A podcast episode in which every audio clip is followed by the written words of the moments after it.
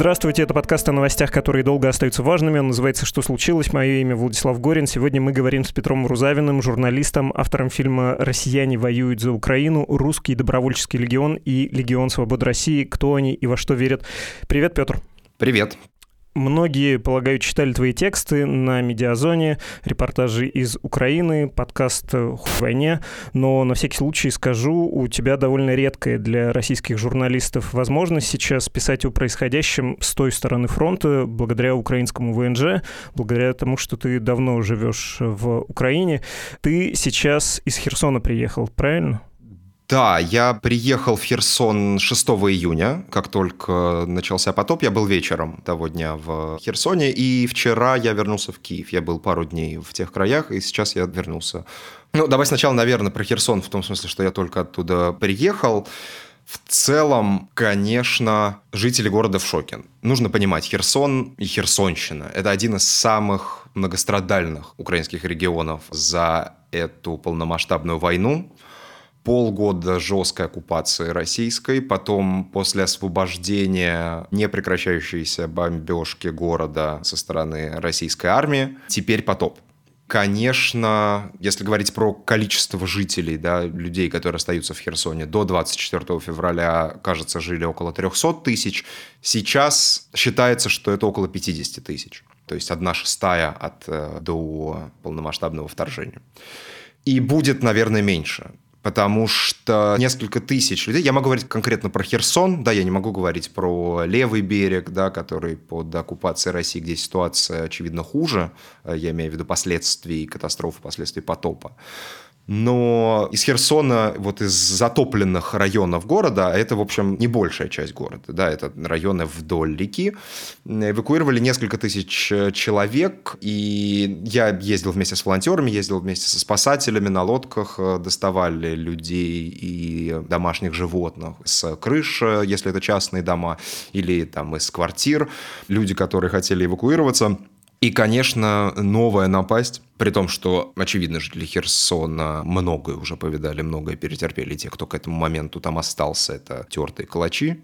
Но это, конечно, вводит, с одной стороны, жителей в шок, а с другой стороны, вот эта инициатива снизу по спасению, да, потому что работы так много, да, есть район, наиболее пострадавший от наводнения, корабельный микрорайон, и туда добирались уже в основном ДСНС, да, украинский МЧС, там, военные, полиция, а вот по районам, которые, ну, например, знаешь, вода на уровне половины первого этажа, там местные жители, да, много рыбаков в городе, все подоставали лодки, все как-то сами сорганизовались и начали вывозить людей, кто не успел уйти сам.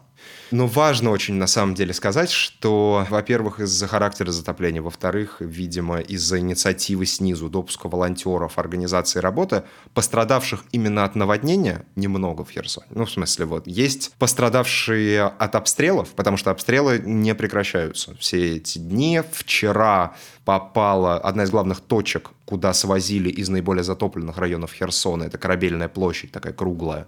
На нее ведет мост из затопленного района. Улицы две затопленные, и две улицы уходят наверх, откуда приезжают там, спасатели, волонтеры и так далее.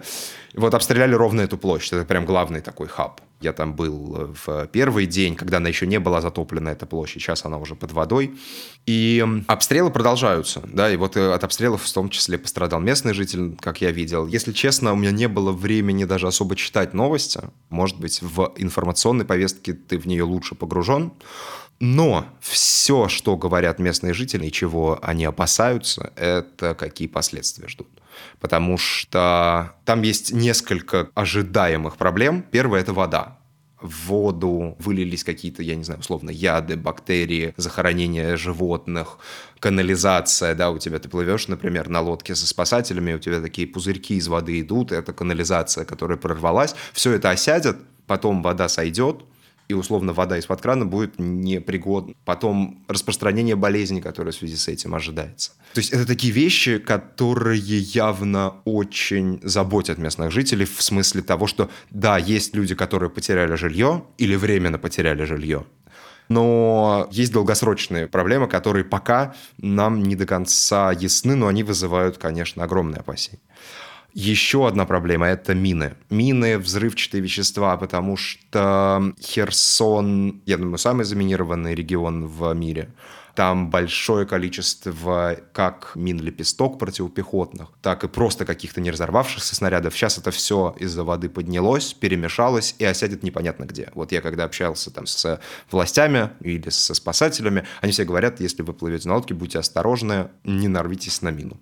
Я не слышал о том, чтобы кто-то уже нарывался, но я как бы пересказываю опасения, которые есть у местных жителей, которые вот... Э, и третья часть – это, собственно, что будет с полями. Да, аграрный регион, который кормил всю Украину, другие страны и так далее.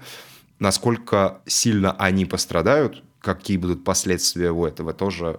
А на Херсонщине во многом работа вся связана с аграрным сектором, с землей. Как поменяет эта катастрофа эту часть их жизни мы пока не знаем, но то, что ждет и гуманитарная, и экологическая катастрофа, более-менее все уверены. Все уверены и прям про это говорят. Ну, то есть вот этот ил превратится в пыль, а еще поля, зараженные вот этой загрязненной водой с нефтепродуктами и много чем еще, как это всегда бывает после наводнения. То есть уже и о будущем думают.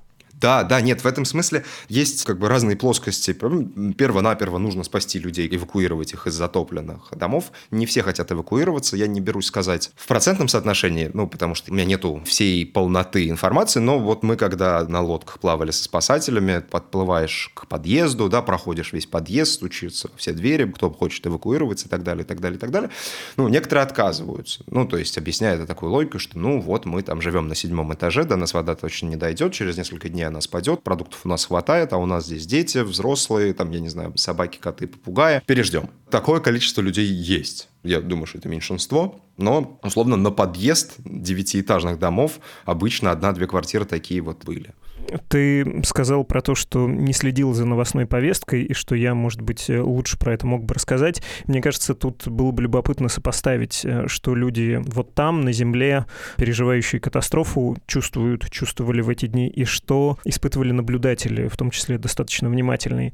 Боюсь, что выражу точку зрения многих. Когда случилось наводнение, было такое ощущение, ну да, это, конечно, кошмар, но, кажется, жертв-то нет. Ну, то есть они, наверное, неизбежно будут, но вдруг повезет. И потом а, еще надо учитывать закрытость информации, совершенно понятную в военное время и совершенно объяснимую в случае с оккупированными территориями.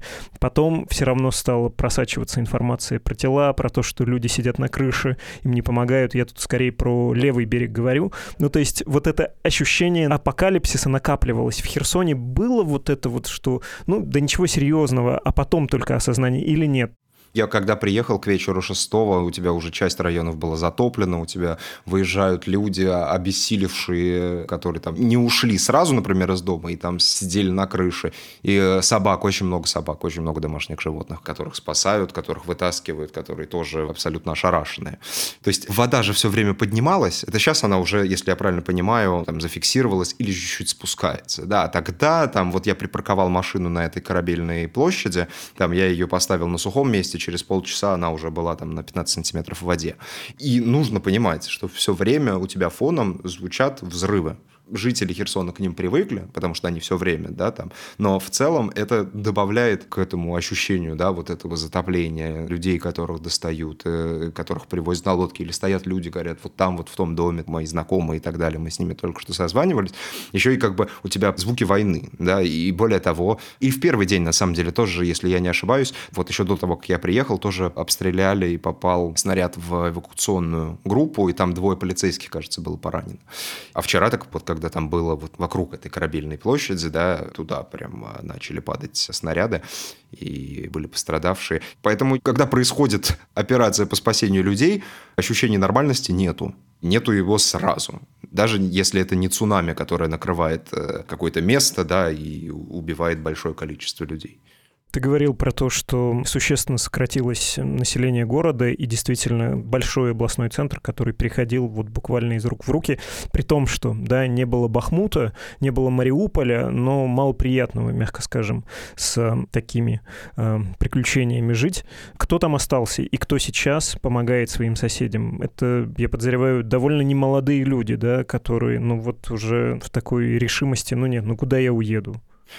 Остались разные люди в городе, нет какого-то конкретного среза. Понятно, что тех, кого эвакуировали, зачастую это люди преклонного возраста, или те, которые оставались в квартирах, я имею в виду в затопленных районах. Но в целом, повторюсь, большая часть Херсона не затоплена, да, то есть затоплены районы, которые находятся вдоль реки. Это разные. Есть молодые, есть какого-то преклонного возраста, есть э, херсонцы. Вот я встретил девушку на улице, которая жила в Великобритании, и она несколько месяцев назад приехала в родной Херсон, приехала типа на неделю посмотреть, как что, а осталась вот там на три месяца. И как бы сейчас вот так. Поэтому не могу сказать какого-то среза, потому что, плюс ко всему, когда я там был, приехало большое количество волонтеров со всей Украины, и помогали все всем. Можешь на этом отдельно остановиться, потому что я понимаю, насколько это может спекулятивно выглядеть, но трудно удержаться от сравнения правого берега и левого. Про ту часть, которую оккупировала Россия, известно, и, видимо, это не будет подвергнуто сомнению и в будущем, что военные не дают не выехать из зоны бедствия, не въехать туда волонтерам. Военные сами препятствуют, в общем-то, спасательным работам. МЧС довольно пассивно себя ведет. Российская, чего бы там Путин не говорил, отправляю силы Министерства чрезвычайных ситуаций, но кажется гигантский контраст с тем, что происходит на украинской стороне и на подконтрольной России. Ну, опять, мне как бы частота эксперимента сравнения не получится, поскольку своими глазами я видел только Херсон. Про оккупированный берег я могу судить лишь по сообщениям из интернета, он у нас общий, мы его читаем вместе. Но то, что там ситуация хуже, это факт, ну просто как минимум по количеству пострадавших. То, что там хуже налажена работа, ну, наверное, тоже, в общем, можно сделать, да, такой э, вывод. По поводу пускать, не пускать волонтеров, ну, в Херсон сразу приехали со всей страны. Вчера власти, после того, как начали обстреливать, они призвали уезжать, сказали, дайте профессионалам делать свою работу, мы не хотим ненужных жертв да, среди гражданского населения, которое помогает. Вот по этим районам, в которых не работали ДСНСники, да, спасатели, и где вывозили на лодках сами местные жители или волонтеры, Насколько я понимаю, там, в общем, за эти первые два дня уже вывезли вот этими силами. И смею предположить, что, в общем, какие-то украинские ответственные службы знают, что говорят, в этом смысле призывая, что дальше мы сами. Но, опять, то, что я видел своими глазами, людям помогают, людей вывозят. При этом, опять же, такие инициативы со всех сторон. Да, там есть э, как бы, вот эта инициатива снизу, и большую часть спасателей, которых я видел да, в жилых кварталах подтопленных, это были просто местные жители. Опять же, из нашего с тобой общего интернета известно, что люди с э, оккупированного Россией берега звонили и писали, скорее всего, и родственникам, и точно в чрезвычайные службы в Украине с просьбами о помощи. Им там отвечали, ну, понимаете, сами. Оккупация но я видел один кейс, вот этот известный кейс, когда украинские военные смогли вывести одну украинскую семью, вот это вот с видео, такое эмоциональное, да. Насколько то, что я читал, хотели вывести больше, но со стороны российской армии обстреливались эти попытки забрать семьи с оккупированного берега. Я видел только про один кейс такой, не знаю, может быть, их больше. Но да, нет, в том, что с украинской стороны ситуация, видимо, и сама операция по спасению налажена лучше, и в целом ситуация не настолько ужасающая, чем на оккупированной, это, ну, наверное, мы можем сделать такой вывод, да. Угу. Зачем журналист вообще едет куда-то за репортажем? Не только за тем, чтобы какие-то факты получить и подтвердить, но и за довольно субъективным ощущением, но оно эмоционально важно, чтобы ну, на провинциальном телевидении или там в провинциальной журналистике говорят про атмосферу, чем город дышит, да, чем он живет. Можно над этим посмеиваться, но, повторюсь, это довольно важная штука. Когда ты разговаривал с людьми, а говор не скроешь хоть на украинском говори, хоть на русском, по тебе, в общем, видно, что, слышно точнее, что журналист ты российский. Чего люди тебе говорили, что из них первым делом выходил, или, может быть, ничего не выходило, никаких эмоций, они уже просто очень устали от катастрофы за катастрофой? Ну, я как бы работаю на этой войне с самого начала вторжения, езжу по всем регионам, везде был и на передовой не раз, и в разных пострадавших от э, российской армии регионах. У меня ни разу не было ни одного личного конфликта за эти 15 месяцев. То есть тут я не могу сделать какой-то вывод о том, как реагируют, в смысле... У меня ни разу конфликтов не было. Я как бы, понятно, что российским флагом не размахиваю в целом, но и ни от кого не скрываю, кто я, что я и как я работаю. Поэтому в Херсоне случайные встречные со мной об этом не заговаривали. Там люди в шоке. Ну, в смысле, это, конечно, для них эмоционально очень тяжело. Очередная огромная катастрофа на жителей этого многострадального города. И несмотря на то, что они привыкшие к разного рода испытаниям, да, те люди, которые там остались, они, как я уже говорил, пережили очень многое. Это, конечно, для них большой шок. И, опять же таки, для них важно будущее. Ну, то есть опасения вызывают будущие последствия, да, то есть одна проблема – это потеря имущества, временная или постоянная, а другое – это что их ждет дальше, куда эти проблемы вырулятся, какие последствия у этого будут, и экономические, и социальные, и экологические. И это вызывает большие опасения прости, что топчусь на этом, но основная эмоция у большинства усталость или гнев или что? Знаешь, в целом скорее шок. Ну, то есть это некоторый шок и его производные. Всех людей, которые волонтеров я видел, они заняты делом, они спасают людей. Но это все, конечно, помимо их некоторой бодрости, которая есть от того, что ты прямо здесь сейчас помогаешь людям и спасаешь, это, конечно, шок от того, что происходит. По поводу злости и всего остального, ну, все люди, с которыми я виделся, встречался и так далее, конечно, винят в этом Россию. Других мнений нету. Хорошо. Я предлагаю резко сменить тему разговора. Мы вообще несколько дней назад еще хотели тебя позвать. Ты как раз был в Херсоне поговорить о вышедшем недавно твоем фильме про русский добровольческий корпус и Легион Свободы России. Про Херсон, в общем, понятно. Спасибо, что рассказал. Давай поговорим про твой фильм про героев, с которыми ты пообщался, и могу объяснить, почему интересно снова про это поговорить, поскольку у тебя буквально герои, живые люди, которые на экране в том числе о себе рассказывают, и больше не выглядят эти образования воинские каким-то пропагандистским брендом, ну или во всяком случае не выглядят э, такими умозрительными, что ли, конструкциями. А можешь рассказать тем, кто еще не успел посмотреть фильм, э, с какими героями ты поговорил? Да, этот фильм, он про воюющих за Украину россиян, Вернее, потому что россияне разные, на самом деле, в Украине. Вот мне рассказывали, например, про кейсы в регулярных частях ЗСУ, куда официально ты не можешь устроиться, если ты не украинец. Но вот они там, они условно жили до 24 февраля в Украине, каким-то образом туда попали, и их побратимы сбрасываются им просто на зарплаты. То есть они как бы там на полулегальные. Или были знакомы мои россияне, которые воевали в ТРО. А, моя была идея взять структуры подразделения военные, которые заявляют, что они состоят преимущественно из россиян или полностью из россиян, и заявляют, что у них есть возможность, если, например, ты человек с российским паспортом, живешь вне Украины и хочешь пойти воевать за Украину, то после определенной процедуры, проверок, всего остального, они, если ты подходишь, тебя помогут переправиться на территорию Украины, здесь научат, и как бы условно ты будешь принимать участие в военных действиях. Это русский добровольческий корпус и Легион Свободы России про обе структуры, в том числе и у меня, особенно поначалу. Первым, как бы условно в широком пространстве возник Легион Свободы России еще весной 22 года.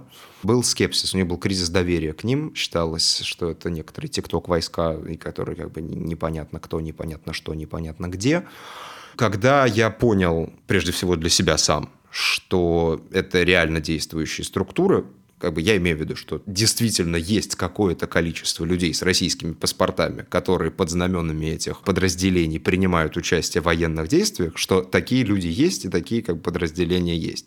Оставив за скобками, насколько они действительно влияют на линию фронта, тогда я, в общем, и начал заниматься, начал встречаться с ними и записывать с ними разговоры. В фильме есть один участник Легиона «Свобода России», парень, который перешел границу пешком осенью 22 года, и вот он последние полгода воюет. Я с ним встречался на Донбассе, он минометчик. И есть несколько представителей русского добровольческого корпуса, один из них вообще воюет с 2014 года, это бывший ФСБшник Илья Богданов, про него много писал в 2014-2015 году, он достаточно известный человек. В 2014 году он стал воевать на стороне Украины, воевал в правом секторе, в батальоне Донбасс. Ну, то есть он прошел много эпизодов войны, был две командировки в Донецкий аэропорт, то, что называется киборгами, Иловайск и так далее. И он, в общем, достаточно известный чувак, вот сейчас он в РДК. Другой – это начальник штаба русского добровольческого корпуса с позывным «Фортуна». И еще один парень, который после 24 февраля решил пойти воевать за Украину, пытался устроиться в Легион Свободы России, у него это не вышло, поскольку у Легиона проблемы, во всяком случае, были. Я не знаю, остаются ли они сейчас с обработкой заявок.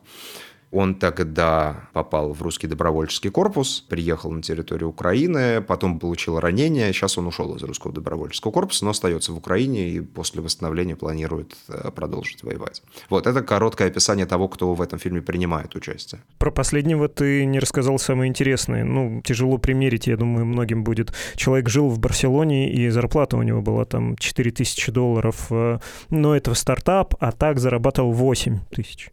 Да, он примерно мой ровесник, ему 30 лет сейчас. Он был организатором, координатором митингов, он сам из Сибири. В 2011 году во время болотных протестов он в Красноярске координировал протесты через группу ВКонтакте. Ну, он айтишник, да. И в 2014-2015 он разочаровался во всем, что происходит окончательно в России и уехал и жил последние годы в Европе. И хорошо зарабатывал. После 24 февраля пытался как-то себя куда-то найти, пытался пойти воевать. Сначала в Легионе не получилось, он потом помогал беженцам беженцам в Польше украинским. Ну, а потом вот, собственно, оказался на территории Украины, да.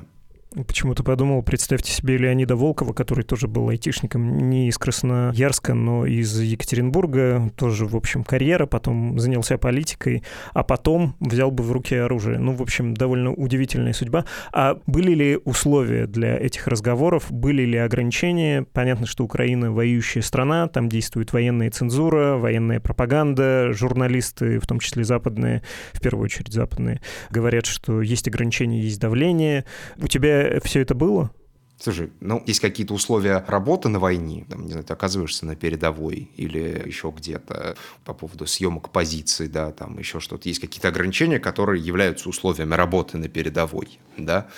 А сказать, чтобы меня кто-то оказывал здесь за это время давление, да нет. Ну и с этими ребятами тоже. Ну, то есть там были условия там не снимать привязки. Привязки это когда у тебя есть план, да, есть какие-то узнаваемые вещи, по которым можно определить местность, да. Вот так было, например, с полигоном, на котором я снимал учение Легиона Свободы России. Но это обычный набор правил скорее, да. Это я бы не назвал цензурой даже в полном смысле слова.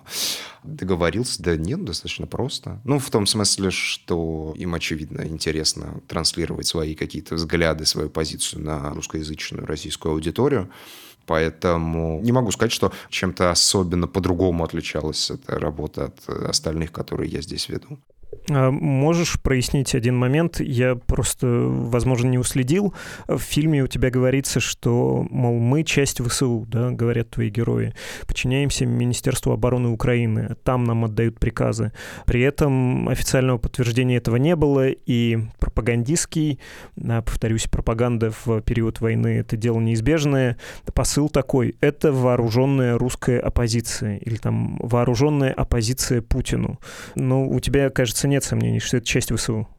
Фильм снимался, нужно тут оговориться, до 22 мая и последующих событий, которые придали общемировую известность этим двум подразделениям. 22 а мая была совместная вылазка в Белгородскую область, и после этого, так или иначе, бойцы этих подразделений продолжают проводить в каком-то виде боевые операции на территории Российской Федерации. Всем, кто успел забыть, событий очень много после Брянска, но до Белгорода. Да, да, да. Там в этом фильме, собственно, и там начальник этого русского дорожного корпуса уходит от прямого ответа. Он не говорит, кто конкретно отдает им приказы, но да, типа, нам платят зарплаты. Мы как обычные иностранцы, которые воюют на стороне Украины. И как бы у них есть как бы отдельный тезис про то, что когда эта война на территории Украины, мы подчиняемся приказам, планированию украинского командования. А мол, когда мы на территории России, это как бы нас отпускают в свободное плавание, мы что хотим, то и делаем. И украинские власти то же самое говорят, то, что они когда там на территории России, это уже как бы они сами по себе, мы к этому отношения не имеем. Ну, то есть это как бы такая официальная версия, да, наверное, отчасти это как бы зеркалит риторику 2014 года российскую. Но насколько это правда, в смысле, может быть, там действительно какие-то формальные вещи соблюдены, я не знаю, расторгнуты контракты, еще что-то. Если честно, мне кажется, это не самый интересный разговор. Я имею в виду ловить э, за руку, вот они, как мне кажется, понятно, что они воюют на стороне Украины, и насколько как бы они планируют операции сами, я при планировании операции не был. Тут я сказать не могу. Я понимаю, что у тебя это есть в фильме, но говоря про эти формирования, видимо, нужно удариться головой примерно о те же косяки, о которые все ударяются, и в том числе поговорить про то, какого рода это формирование, какая у них цель. Вы там прям проговариваете, ты говоришь, ну, диверсионные, да, у вас формирование, и собеседник отвечает, ну, диверсионный не очень хорошо звучит, скорее разведывательный, но я бы с этим рискнул подискутировать, у нас же подкаст, наверное, можно себе позволить. Мне показалось, что никакие они не диверсионные, первично функция там другая, все-таки пропагандистская, и, повторюсь, это вполне допустимо для воюющей страны в ситуации серьезного конфликта. Почему нет? Я опираюсь хотя бы на то, что и все твои герои про себя и про своих товарищей говорят, что мы связываем свою судьбу с Украиной. В том числе они говорят, что в наших рядах есть э, украинские граждане, этнические русские. А у меня сформировалось ощущение, что это просто этнические политические формирования в составе ВСУ, как минимум, а как максимум просто пропагандистский проект. Специфический военного времени, но пиар-проект. Не совсем так. Первое. Конечно, эту войну прежде всего воюют украинцы. Да, в составе украинских вооруженных сил есть иностранный легион, куда много людей со всего мира приехало, воюет и так далее. Но Конечно, 99% людей и тех, кто защищает страну, это, конечно, украинцы. Есть там, не знаю, классные профессиональные военные из других стран, которые выполняют какие-то определенные задачи там на фронте, держат оборону там-то, проводят наступательные операции там-то. Но ударная сила — это украинцы. Отличие российских добровольцев, которые воюют на стороне Украины, от других иностранцев — что если рассматривать это как широкий театр военных действий, они могут создавать на территории России какую-то нестабильность, на которую российское командование военное вынуждено реагировать, например, переправляя подразделения с участков фронта на территории Украины на, условно, Белгородскую область. Условно, их паспорт – это их конкурентное преимущество для того, чтобы они были задействованы. По поводу того, об их целях, об их составе, Тут сразу говорю, русский добровольческий корпус, он больше, чем Легион Свободы России. Я не знаю точных цифр, сколько и в том, и в другом подразделении людей. То есть они там точно есть, и они действительно принимают участие в войне. Насколько это много, ну, не знаю, в русском добровольческом корпусе говорят, что это сотни людей. Ну, даже если мы, например, поверим этому выражению, то даже понятие сотни – это очень растяжимое понятие. Они не раскрывают эти цифры. В русском добровольческом корпусе идеологическая составляющая, она выражена ярче и больше, чем в Легионе Свободы России. Во многом за счет командиров. Командир Денис Никитин, Капустин, Вайтрекс, он достаточно известный ультраправый активист, и он не скрывает своих взглядов, что они достаточно правые, радикально правые. И некоторые участники русского добровольческого корпуса разделяют так или иначе правую идеологию.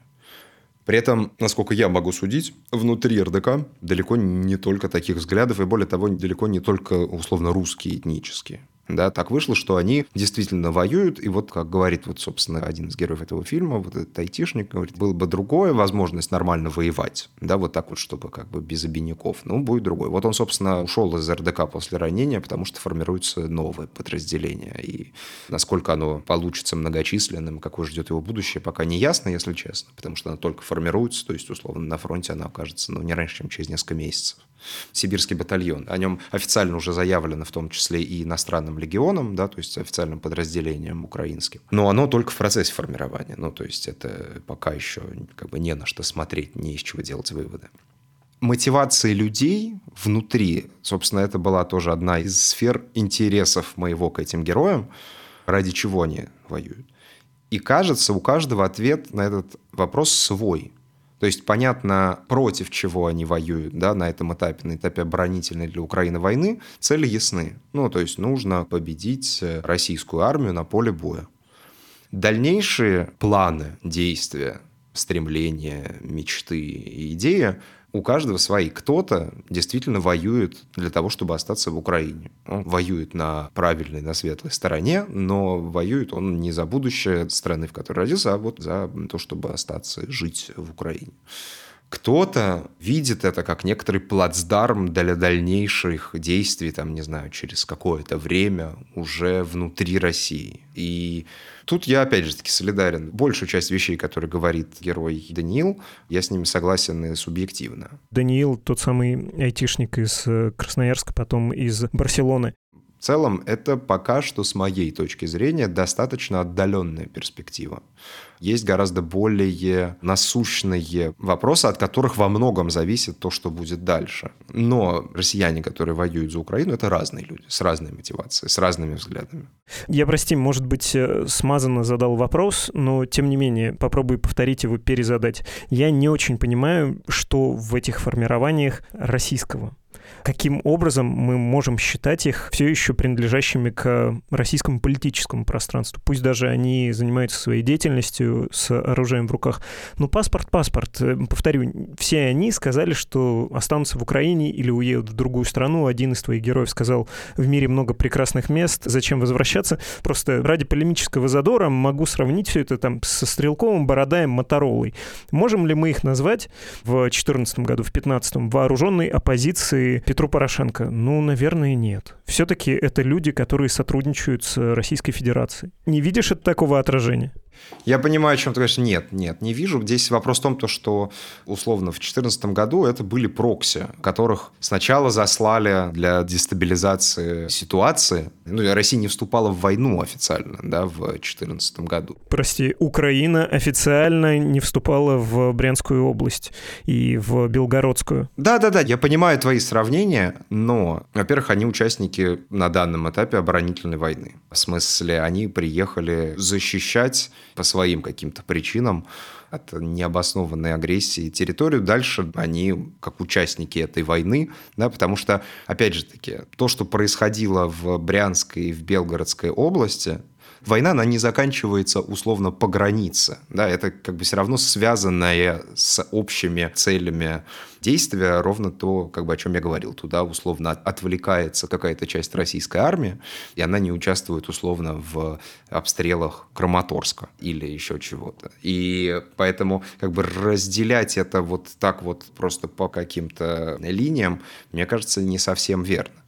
Плюс ко всему, ты почему-то несколько раз повторил, что все эти люди хотят остаться в Украине, но это неправда. Люди в этом же фильме говорят, что у всех там разные мотивации. Есть один герой, который проговаривает, я хочу остаться в Украине. У него достаточно характерная сюжетная линия, в том смысле, что он уже как бы определился.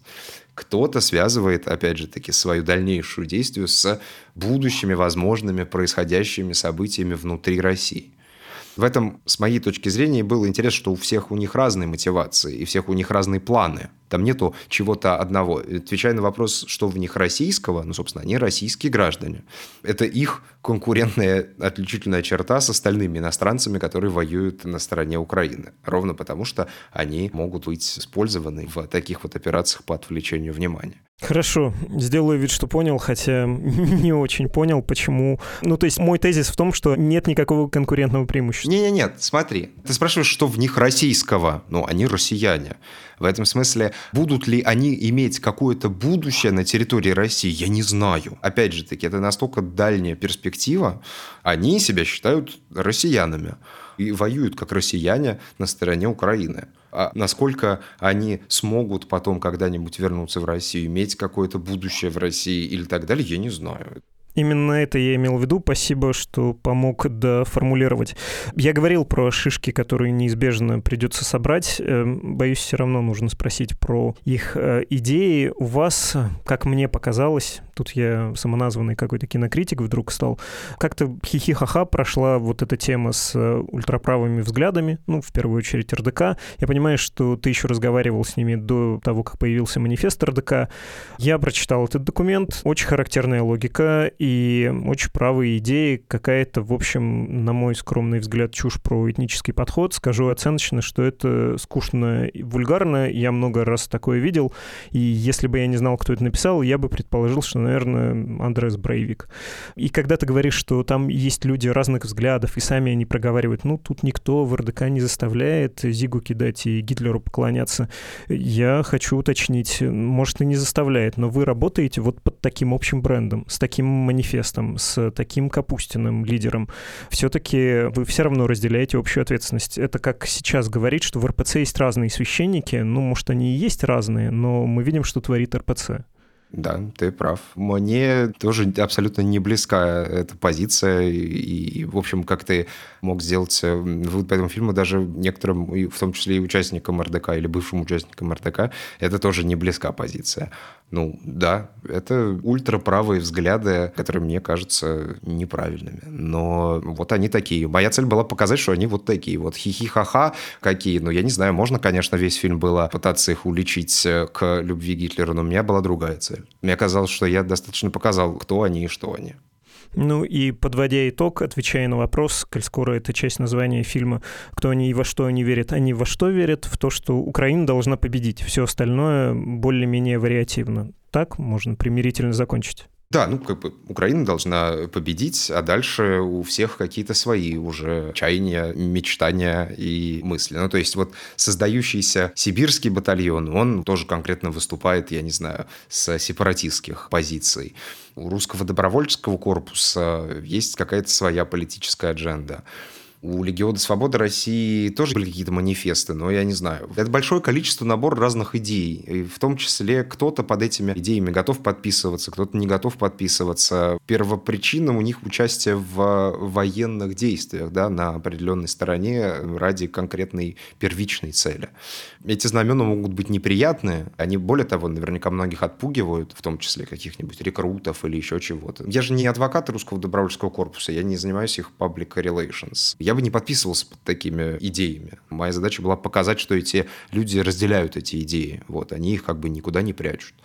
При этом там есть разные люди, которые, наверное, не разделяют или не разделяют полностью. Короче, это набор людей, которые объединены тем, что у них есть русский бэкграунд, паспорт и желание воевать на стороне Украины. Вот что их объединяет. Дальнейшие их мысли по поводу того, как они будут э, жить э, или что они хотят, чтобы случилось с э, Российской Федерацией и так далее, кажется, у всех разные. Спасибо большое, Петр Рузавин, журналист. Спасибо тебе. Еще раз хочу порекомендовать фильм Петра. Он называется «Россияне воюют за Украину. Русский добровольческий корпус и Легион Свободы России. Кто они и во что верят?» В общем-то, довольно разоблачительный фильм. Легко найти его на YouTube. Ссылку мы оставим в описании.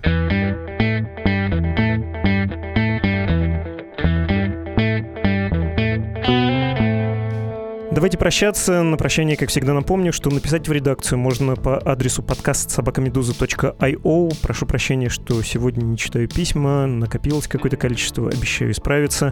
И, как всегда, тоже говорю, что поддержать наше издание вы можете при помощи двух страниц. Выбирайте любую на ваш вкус на русском или на английском языках support.meduza.io или save.meduza.io. Там есть формы оплаты и все инструкции, но не забывайте, что для вас этот платеж должен быть безопасным опасным, если вы хотите заплатить с карточки из страны, которая обменивается финансовой информацией с Российской Федерацией, лучше этого не делать. Берегите себя. И до встречи. Это был подкаст «Что случилось?», посвященный новостям, которые долго остаются важными. thank you